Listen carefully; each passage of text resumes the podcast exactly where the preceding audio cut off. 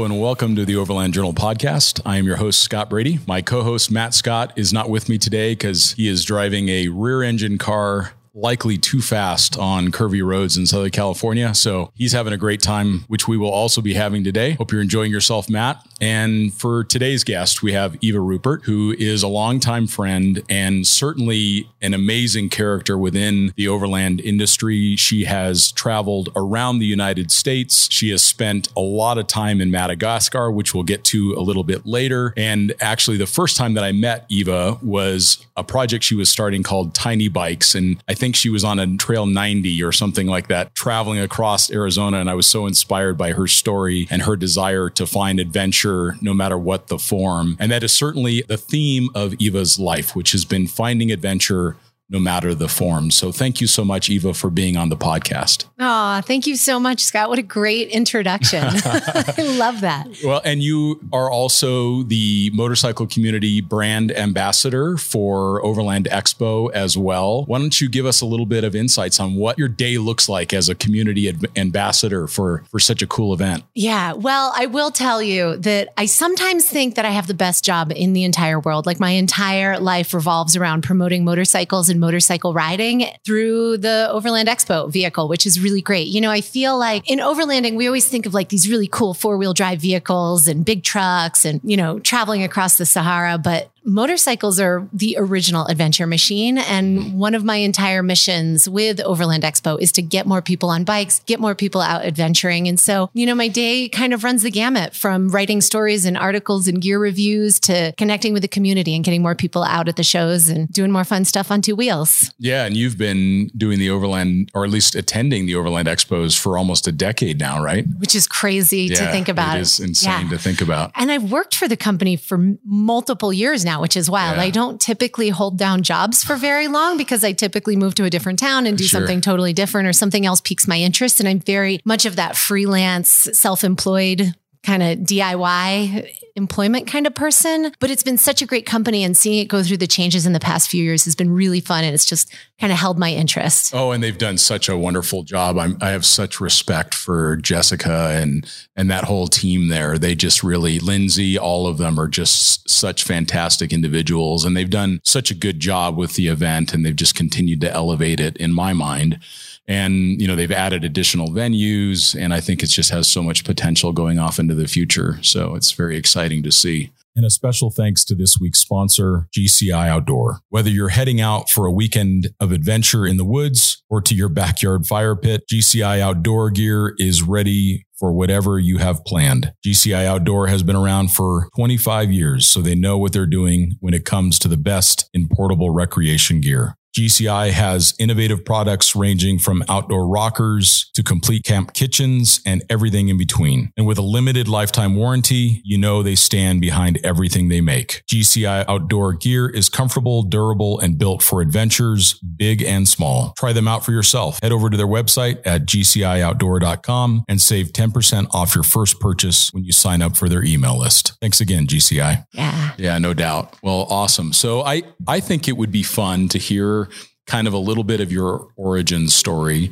There are so many things that we could cover today that I don't know if it's even possible to get it into one podcast, but I'd like to start with a little bit about like where you started from, because we were even talking this morning, you do not have a recognizable accent. So give the listener a little bit of idea where you started from, early formative education, and how you ended up in Arizona. Thanks. Well, I was born in Connecticut, Bridgeport, Connecticut in 1980, which is crazy to think that I've made it through 4 decades on the planet Earth. Spent my early life in the Northeast, Connecticut, New York, Massachusetts for college. And then I was 20 years old. I graduated from college and hightailed it about as far west as you can get without falling into the ocean. And, you know, I love that I have these like strong New England Northeast roots, but I've lived in 9 different states. I've traveled all over the country. I think that's kind of what makes me who I am. I've been a lot of different places, and I can call a lot of different places home. Mm-hmm. What inspired you to be in those different places? What brought about that desire to roam for you? I feel like I was just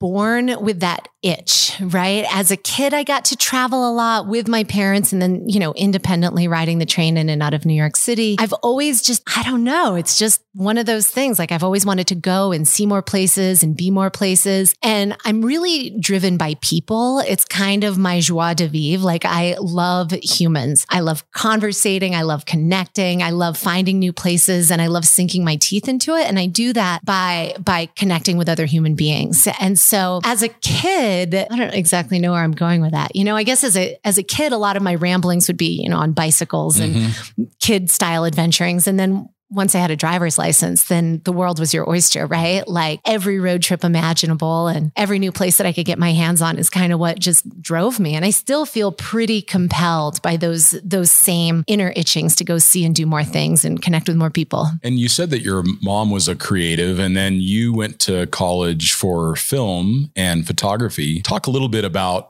that creative process for you and how does it tie into what you do with overlanding?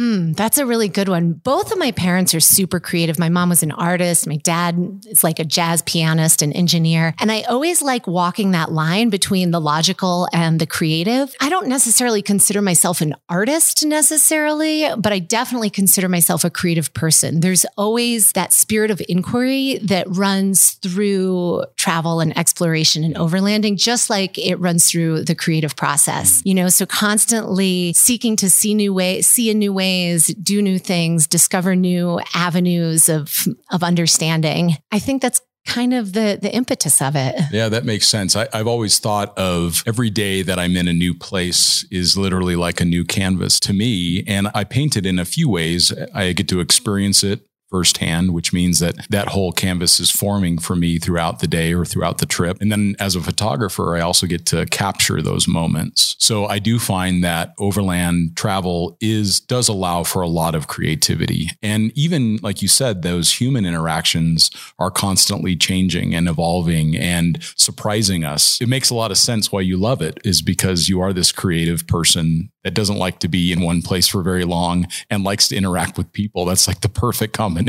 Yeah. It's the sweet spot for sure. Yeah. For sure. Oh, that's great. You also talked a little bit about after you left the California coast, you moved to Estes Park, Colorado, and you started to do a lot more rock climbing. Talk a little bit about that. Yeah. I mean, you name a state, I've probably lived there, right? California, Oregon, Washington, Utah, Colorado, and now Arizona, plus the old New England roots. And, moving to Estes Park, I moved there to start a teaching fellowship. There's a really cool alternative residential high school in Estes Park. It's called the Eagle Rock School. And it is this really intensely creative, really unique educational program. And I have a background in outdoor education. So moved to Estes Park to work at this school and get my teaching certificate and, learn some interesting interdisciplinary educational techniques that I thought I might be able to apply to the outdoor industry. But what I really ended up doing was moving to Estes Park and doing tons and tons of rock climbing. It was like that thing that just like stokes the fire inside of you. It was my passion and my drive for so long. And it was like, it's really funny because I just reconnected with my old climbing partner and recently reminded like how formative that experience was for me. Like it was my everything, that's what we were all doing, me and all my friends. And you know how things are, like you're super passionate about something and then something else captures your imagination and you wander off in that direction. And it's really fun to remember those years and how pivotal they are to my life as a traveler and an explorer now. What do you think were some of the key lessons learned from climbing? Like, how do you see a lot of that, like equipment consideration and maybe even your level of fitness for operating a motorcycle? How does that translate? Or did you find that some of those tools came over from rock climbing to motorcycling? As you're asking that question, I was thinking about that balance between self-reliance and teamwork, right? Because there's some of that in motorcycling and in climbing, or maybe any outdoor pursuit, right? At the very core of it, you have to be intensely self-reliant. Like that's you with your hand on the throttle. That's you on the sharp end of the rope. Having amazing partners in those activities really speaks volumes, right? You don't climb giant mountains unless, some people climb giant mountains all by themselves, but typically we have a climbing partner. And very often when we're out riding, I mean, I love riding by myself, but it's also great having a buddy there, right? Yeah. And so that camaraderie and that teamwork, I think, is so critical in both of them. But at the core, it really just fortifies that inner flame of who you are as an individual. And I suspect that because climbing is, you're being supported by someone else in the fact that you're usually on belay or you're lead climbing and someone else has you belayed from below. But it is very intensely individual, but also kind of this team activity, just like motorcycling. You're not operating a motorcycle with a co-driver usually. I mean, maybe there's someone on the pillion seat, but normally you're operating it all on your own. And then when everybody gets their helmet off, then you're chatting or you're having a coffee or whatever, and you're making this team effort again. So I can see that parallel for sure. And you talk a little bit about self-reliance, which brings me back to the fact that you've spent a lot of time very well understanding survival techniques, primitive survival techniques, being self-reliant in the backcountry, which I think is such an important skill. We're so lucky in the modern age that we have everything from broadband internet access available to us all the way down to these highly mechanical and efficient machines that move us around. When all of that stops working, how do we handle that? How do we survive that? And if we listen to the news much at all, we find out that lots of people don't survive that when they get stuck in the backcountry, when they get snowed into a location, or when their vehicle fails. So talk a little bit about how did you learn these primitive survival and backcountry techniques? And what were some of the key ones that you think translate back to our community? So in my early 20s, I started working in outdoor education, right? And we put on these giant backpacks and we wear these giant boots and everything is covered in Gore-Tex and waterproof material. And I started thinking about what were people doing before Gore-Tex, right? Because obviously we're here, we survived, we haven't always had all this stuff. And so that kind of core question of like, what were we doing before all the fancy high-tech gear, allowing us to be these astronauts in the wilderness, right? That kind of led me down this path of primitive skills and primitive survival. And so I just started asking the question and finding different teachers. And it turns out there are some really incredible primitive technologists and primitive survival experts in this country. And I'm sure many, many more around the world. These people are so willing to share their knowledge and information. And so I just started traveling and studying and finding really incredible teachers, everything from like, you know, walking barefoot to tracking animals, to making fire by friction, to harvesting clay from the riverbanks and making pots. And somehow that process of using these really earth-centric materials took me further and further, deeper and deeper into the wilderness. And it kind of all comes back to that self-reliance thing, right? Gosh, it's such a core component of who I am. Like the idea of survival, I think, is so inherent to who we are as human beings. Like it is absolutely at the core of us. Sure. But I think so much with all of the infrastructure of the modern world, we get really far away from that, right? It's so easy to think that we can't survive, but when we're stripped down to the very core of our existence and thrown out into the wilderness, there's something in us, or there's some level of our ancestry that just knows that place so well. Like we've been surviving in the wilderness for tens of thousands of years, right? And like, it's only when you put yourself in that intense wilderness experience where you remove all the layers of comfort and safety that you find that you really are at home in the backcountry, that you really do have the skills you need to keep yourself alive in some really challenging or inhospitable environments. And it's interesting hearing that. It seems like that the modern life is so unhealthy for us as humans. I mean, we were never supposed to have this ready access to food. We were supposed to have periods of fasting, which triggers all kinds of interesting changes in our body when we do fast for even short periods of time, positive changes. And we were never supposed to have this ready access to sugar. I mean, we would get access to fruit on occasion when it was in season. And of course we would gorge on it, you know, 10,000 years ago. And now we have access to it all the time and it's very unhealthy for us. And a lot of people suffer as a result of that. And even as simple as cold exposure, I mean, they know medically how beneficial cold exposure can be, but we're so afraid of being uncomfortable. So we keep our homes and our bodies at this like 74, 78 degree temperature. And it's shocking actually how well we can survive in a wide range of temperatures, and we have for millennia. Who are some of the instructors that you most liked? Like if one of our listeners wanted to go get some training from a primitive survival expert, who are some people that come to your mind that you would recommend? Oh gosh. So there are two incredible teachers that I've had the fortune of learning from. Both have recently passed. One is Eric Callahan, who is one of the most incredible flint knappers on the face of the planet and just an incredible primitive technologist and great teacher. And just, he falls into this category of experiential archaeology. So recreating the past. The modern day to kind of study how it, you know, how was it built? How does it degrade over time? How do people interact with this structure or this dwelling or this tool? And that was Eric Callahan. And then Steve Watts, who was another incredible primitive technologist, an amazing teacher and curator of all things Aboriginal and old and human. Yeah, I've had the pleasure of studying with both those guys intermittently over the course of the years.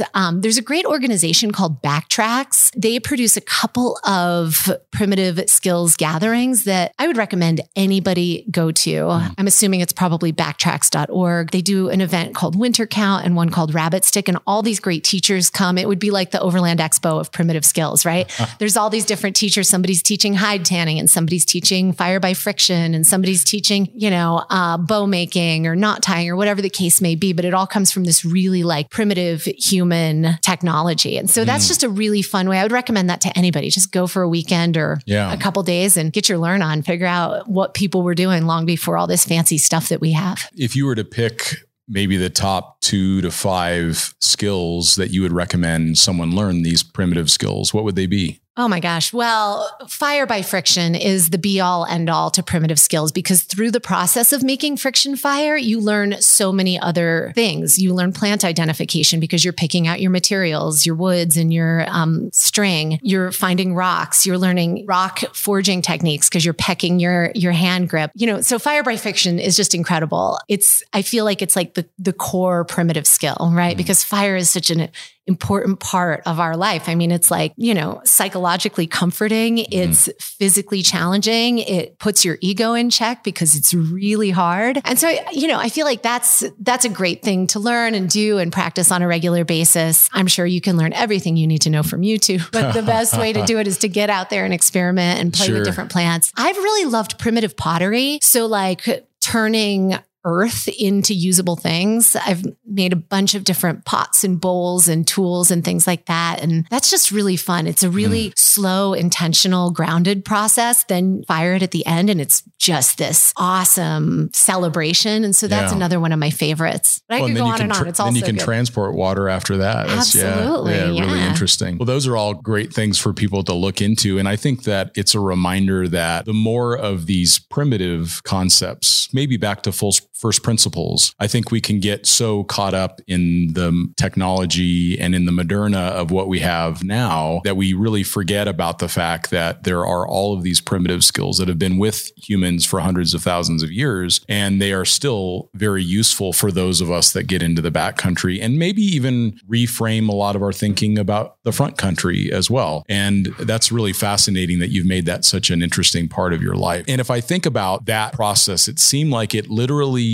prepared you for something that was fairly significant that happened later in your life, which was you participated in a television show called Naked and Afraid. Is that right? That is true. Multiple times. Oh, you did? Many times. Okay. Yeah. So talk a little bit. I've not been able to see it yet, so I need to look that up, but talk a little bit about what that show was and what the experience was like and what you learned from that has changed you for today. Yeah, that was a really interesting experience. I was actually living in Prescott at the time, walking home from work, and I got a phone call, and it was this casting agent saying, "Hey, we're going to make this survival TV show." And I'm like, whoa, that's like right up my alley. I have all kinds of survival skills. And she's like, "And you have to be naked." And I was like, what is this? This is crazy. So it's a really crazy concept, but it's a really interesting project. I'm so glad that I did it. And I'm so glad I have that experience under my belt. But you know, the whole premise of Naked and Afraid is they drop you off in the middle of nowhere with nothing. You get a tool of sorts. And I think maybe the show is still going on. It's still being produced. You get a tool of your choosing and a partner that hopefully you get to get along with. And then they filmed the whole thing. And so for 21 days, I was dropped off in Madagascar with a guy I'd never met before. And we just got to figure it all out. You know, one of the producers of that show, I was like, this is so weird. You know, it's so weird. First of all, you're walking around naked. You're trying to be in survival mode, but it kind of having a bunch of cameras around you all the time. It's hard to like truly sink into that space where you're connected to the earth and focused on the task at hand. Cause somebody's running around with a camera trying to get that other angle or anything like that. But which is probably slightly awkward given the context. It's, you know, it's a mixed bag. Like I love the experience. I love the challenge associated with it. I love the added challenge of having a camera crew there who's totally disturbing the environment. But one of the producers at one point said to me, he's like, Eva, there are two Naked and Afraids. He's like, there's the experience that you're having out here. And then there's the television show that's going to result from that. And I relied on that to put this experience in context in my life, because you go out there, you do this really intensely hard, challenging, life-shaping thing. And then you're back at home or you're sitting at the pub watching it on television. You're like, that's not how that went down. That's not the experience, but they're making a television show, right? Sure. So they have this wealth of material, you know, how many hundreds or thousands of hours of footage do they have over the course of the 21 day or 40 day filming? And then they have 90 minutes or however long the show is, like it's 45 minutes to compress a month long experience into. And so that's like 2 minutes a day, right? Yeah. So there's definitely some Hollywood crafting of the experience that goes on. But the thing that's really cool about that show is that the survival is at its core so incredibly real, which is the experience that means the most to me. So beyond the things that you learned on the survival side of it, which many of it you already knew, how was that experience having a stranger there that you're trying to survive with? What did you learn from that you've taken away? And then also, how has that show affected you in your travels and maybe even the trajectory of your life as a professional too?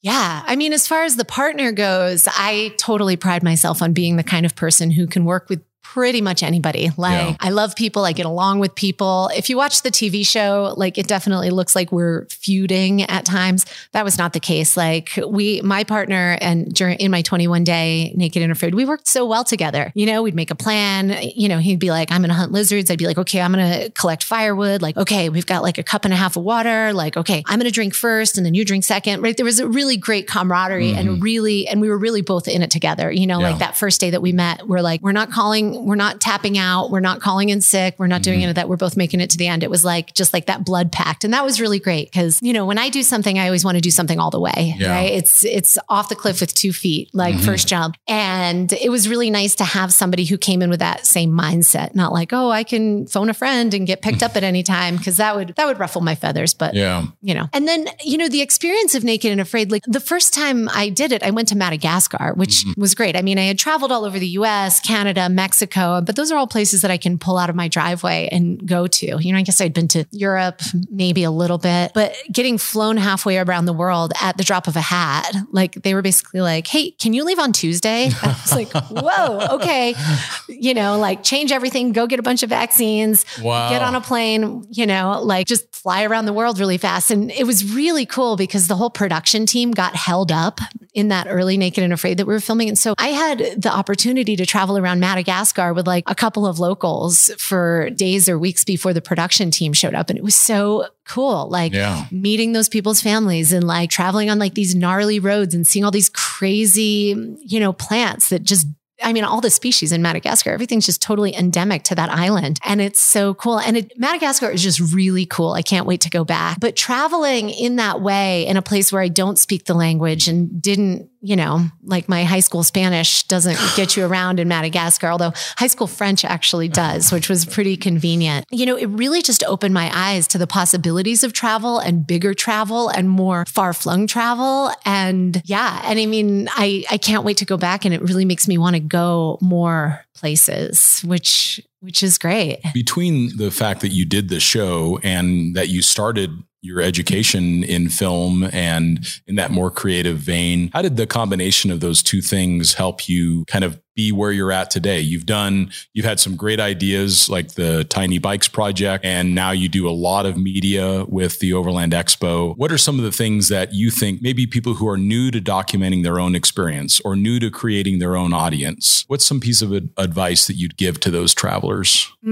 I would say first and foremost, when you're traveling, be present, be in your experience, let the creation of content come second to that. First and foremost, just sink yourself into that environment, right? And if you get a great selfie out of it, that's awesome too. I'm really cautious to not let the desire to write something or film something or photograph something or put something really nice on my Instagram stand in the way of me being here now and being really present. And I think, Instagram culture these days, it's like everyone wants to go climb up onto the prettiest cliff because they saw some other influencer climb up onto the prettiest cliff. And I think most importantly, we need to have real authentic experiences, right? We need to really be there. We really need to be talking to the people because the experience that you have there lives in your body. Like everything else might live on your Instagram or on your YouTube channel. Having a real experience, feeling authentically there and having that experience, you'll carry that with you for the rest of your life, long since the pixels have faded into the background. And so that's, I think, most important to that whole process. I like that perspective, because I believe that one of the challenges is that in the influencer culture, it's very difficult actually to make that be a profession.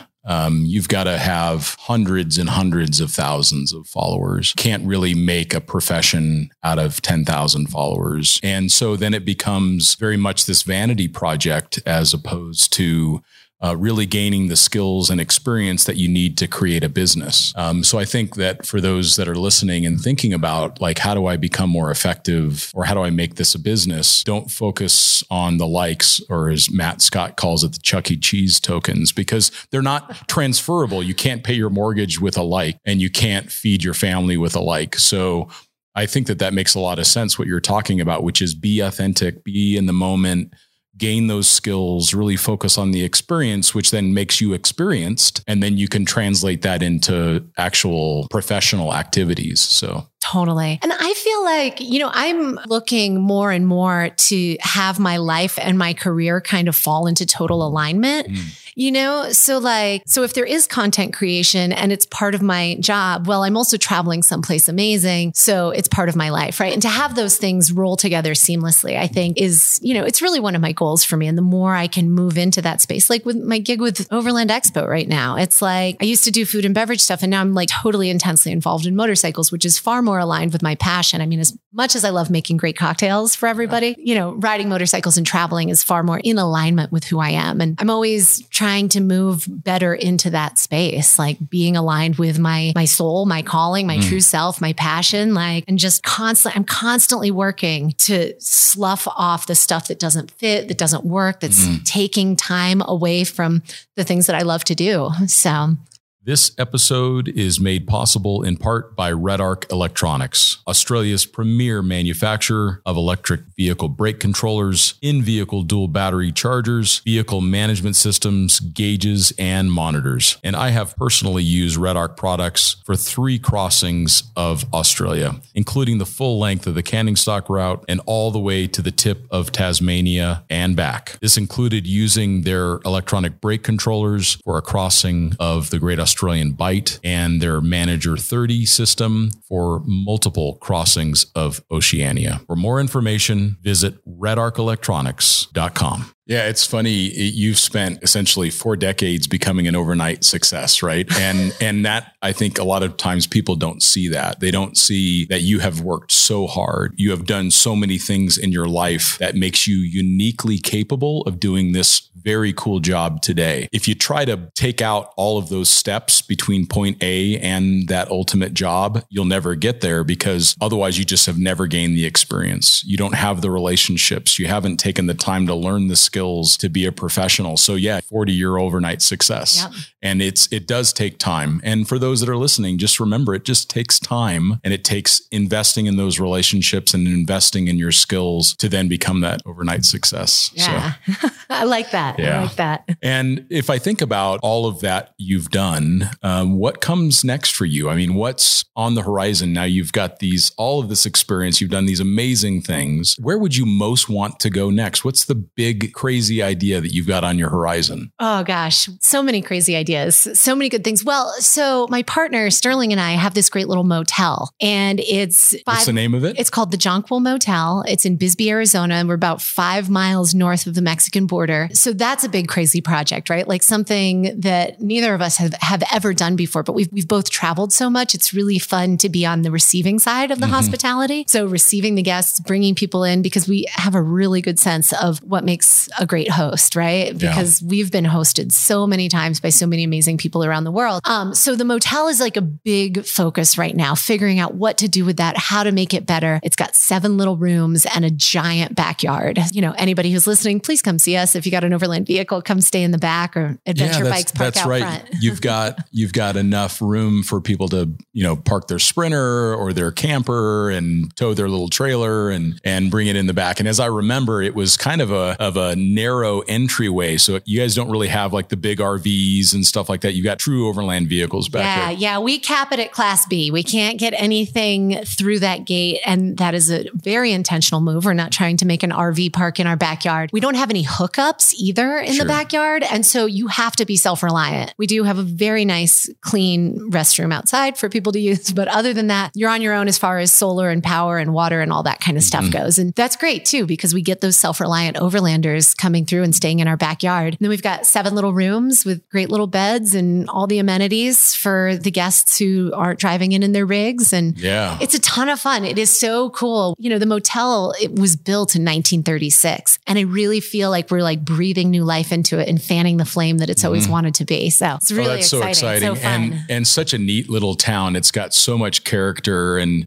again, that kind of creative space. And there's a lot of creative people that live there. We were talking this morning when Sterling and you and I were having breakfast, and Sterling was describing, you know, the creative people, and that it feels like France of the 1930s or something like that. So it's a very cool spot. We'd recommend for sure that people that are listening go check out Bisbee and maybe go stay at your hotel. So. Yeah, we'd love to have everyone. That's great. So other than the hotel, what are some other things that you've got coming down the pipe for you? Well, I am cooking on a lot of travel this summer on this new motorcycle that I'm building for Overland Expo. So I'm hoping for just lots of Western adventures, getting up into Utah, getting up into Colorado, hopefully spending some time in New Mexico, but just lots of like, you know how good it is to be motorcycling in the high country in the summer. And so that's really what I have my sights set on short term, but I keep thinking I'm like not too far off in the future. There's going to be a longer trip. You know, I've been between the pandemic and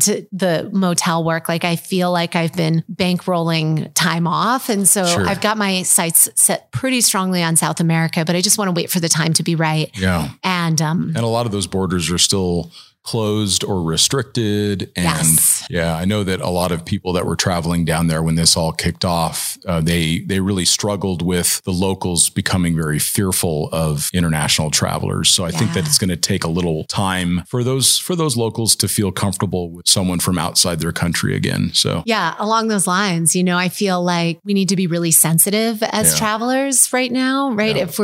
If we have the luxury of leaving our home country and traipsing around the world, I think it's really important that we're sensitive to the needs of the people in the places where we're traveling. Yeah, it's just going to take some time for people. I believe it'll just take some time, and people will be ready. They'll be comfortable with foreigners traveling their back roads again. I think that'll be on the horizon. But maybe for now, it's like you said, it's that remote trail in Utah or jump on a sailboat or something, right? Get remote. Absolutely. You know, during the pandemic, I had coined this idea called One Tank Adventures, right? Because we were all supposed to stay really close to home because there was the pandemic going on. You know, the idea of the One Tank Adventures is you fill up. I happen to live next door to a gas station, which makes it really fun. You fill up and you explore something in your immediate locale. Try and see your hometown or your own backyard or your favorite forest road with the same eyes that you see the world when you're traveling on a different continent. And so I feel like that's just a really fun challenge. And I think it's a practice that we can put into our lives at any time. And I think we always think like, oh, we need these far-flung adventures. You know, we're kind kind of spoiled in the overland space. Sure. You're like, oh yeah, I'm just going to go back to Columbia again this year, whatever, you know, but really there's so much right here. And I feel like we tend to gloss over the things that we see too often. And so how do we take that same spirit of inquiry and that same, like, you know, hunger for seeing with new eyes and apply it to our immediate locale? Yeah. We had an article years ago in Overland Journal, and it was entitled Fractal Exploration. And I thought that it was written by Jonathan Hansen. And I thought it was a really great perspective on seeing places near us with new eyes and maybe with a level of detail that we haven't experienced in the past. Love it. Yeah. Fractal exploration. I think it's a great way to describe it. If you were, given all of your travel and your crazy experiences and everything else like that, if you were talking to someone new to overlanding, or maybe someone that's thinking about doing their first adventure, what would be some advice that you would give to someone new to this whole pursuit?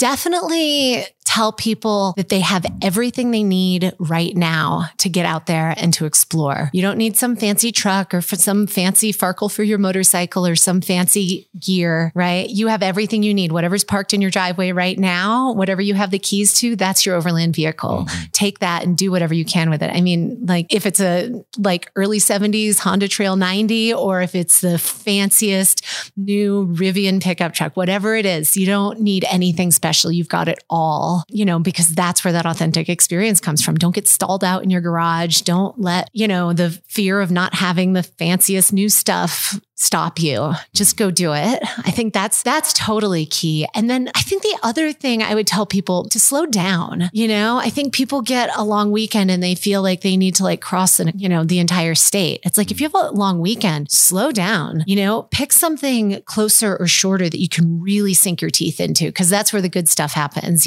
Take your time, talk to the locals, take that extra detour because it's totally going to be worth it. Don't feel like you have to haul ass from point A to point B and gloss over some of the real gems of your trip. Yeah. No, that's such wonderful advice. And we've heard that more often than not on this podcast when we interview someone, is just the reminder to go, and that we learn along the way that you can have the whole Touratech catalog, but until you go and drop the bike the first time or get it scratched or get lost, I mean, that's how we learn. Your stories of primitive skills reinforces the fact that human beings have been crossing the planet for millennia without any of that stuff. So it is possible to do that in the simplest form. I actually remember reading about an expedition called the Goliath Expedition, and it was a British soldier that had had some pretty traumatic experiences in the military, and he decided to walk around the world. So he left, I think, Ushuaia, and he walked all the way up the full length of South America, walked across, put himself in disguise and walked across the Darien Gap, and then walked the full length of North America all the way up through Alaska to the Bering Strait. And then he waited until the Bering Strait froze, and then he walked across the Bering Strait. And what got him in trouble is, there's a lot of polar bear up there. So he had a firearm with him, and the Russians caught him. He didn't have the right documentation. He had a visa to go into Russia, but he didn't have permission to walk across the Bering Strait into no man's land. Right. So he got caught, and I think he spent some time in a Russian equivalent of a gulag. But it was just, I remember reading about it years ago. And if you think about, he experienced fractally all of these places. He was going so slow. The walking is the most pure form of travel because it's recognizable to any other human in the planet of we all walk around, and it doesn't carry with it any misgivings or any sense of pretension. It's, I'm just walking. And so I think people tend to invite you in their home, and you're seeing things at a much slower pace.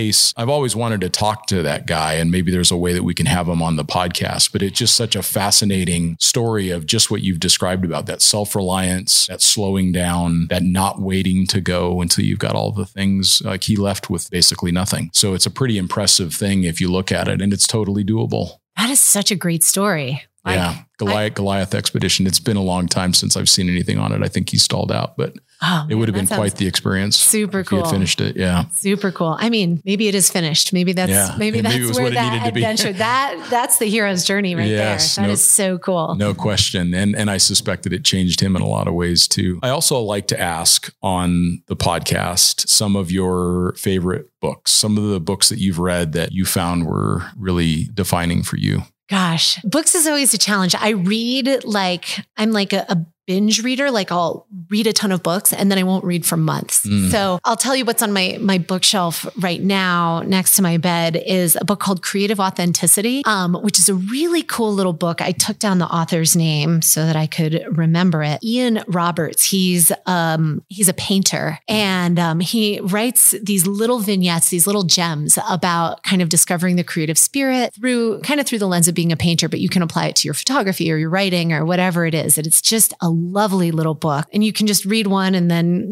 drift off to sleep with something really awesome and inspiring in your mind. And then I was just sent a copy of the book Ghost Rider by Neil Peart, who was like part of the band Rush. And I just dug into it. And it was recommended by somebody I know through the internet sphere. And he was like, I send this to all of my motorcycle riding friends. So here's a copy for you and Sterling to read. And I just started in on it and it's delicious. It's like really well written. It comes from a place of like deep pain and sorrow and the process of going on that long motorcycle ride as an act of healing, as an act of meditation, kind of some of that stuff we were talking about before. Yeah. And I just launched in on it. So I'm really excited about that book.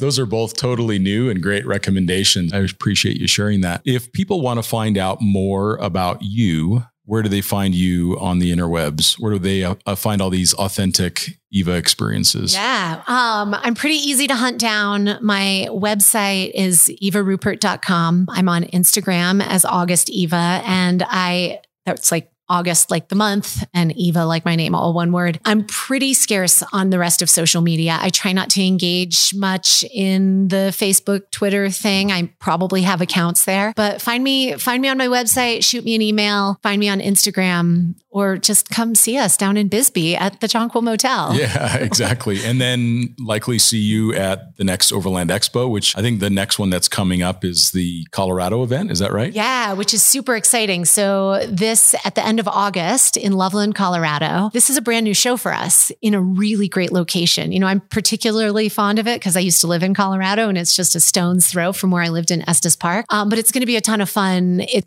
basically the first event in year and a half. Yeah, just about. It's been a long time. And so I'm really looking forward to it because of the community. Like that's what that whole show is about. Sure. Seeing your friends that you only see once or twice a year and, connecting with people and just getting all that fresh inspiration. So I'm really excited. I'm so excited for all the great folks to come in for that. And it's going to be a ton of fun. If you really do want to stall out your trip in favor of like putting farkles on your motorcycle, that's the place to go and do it. You can buy all the things there, all the great classes. So it's going to be a blast. It's great. We're working hard. We're definitely in crunch time. So. Yeah, I can see that. But it's so nice to see that event is coming back into play. So that's really wonderful. Totally. And I thank you so much, Eva, for being on the podcast and being such an inspiration. I do remember distinctly our first meeting actually here at the offices. I think we determined it was probably 2012, 2013, something like that, or maybe even earlier than that. But it was a long time ago. And you were talking about riding 90cc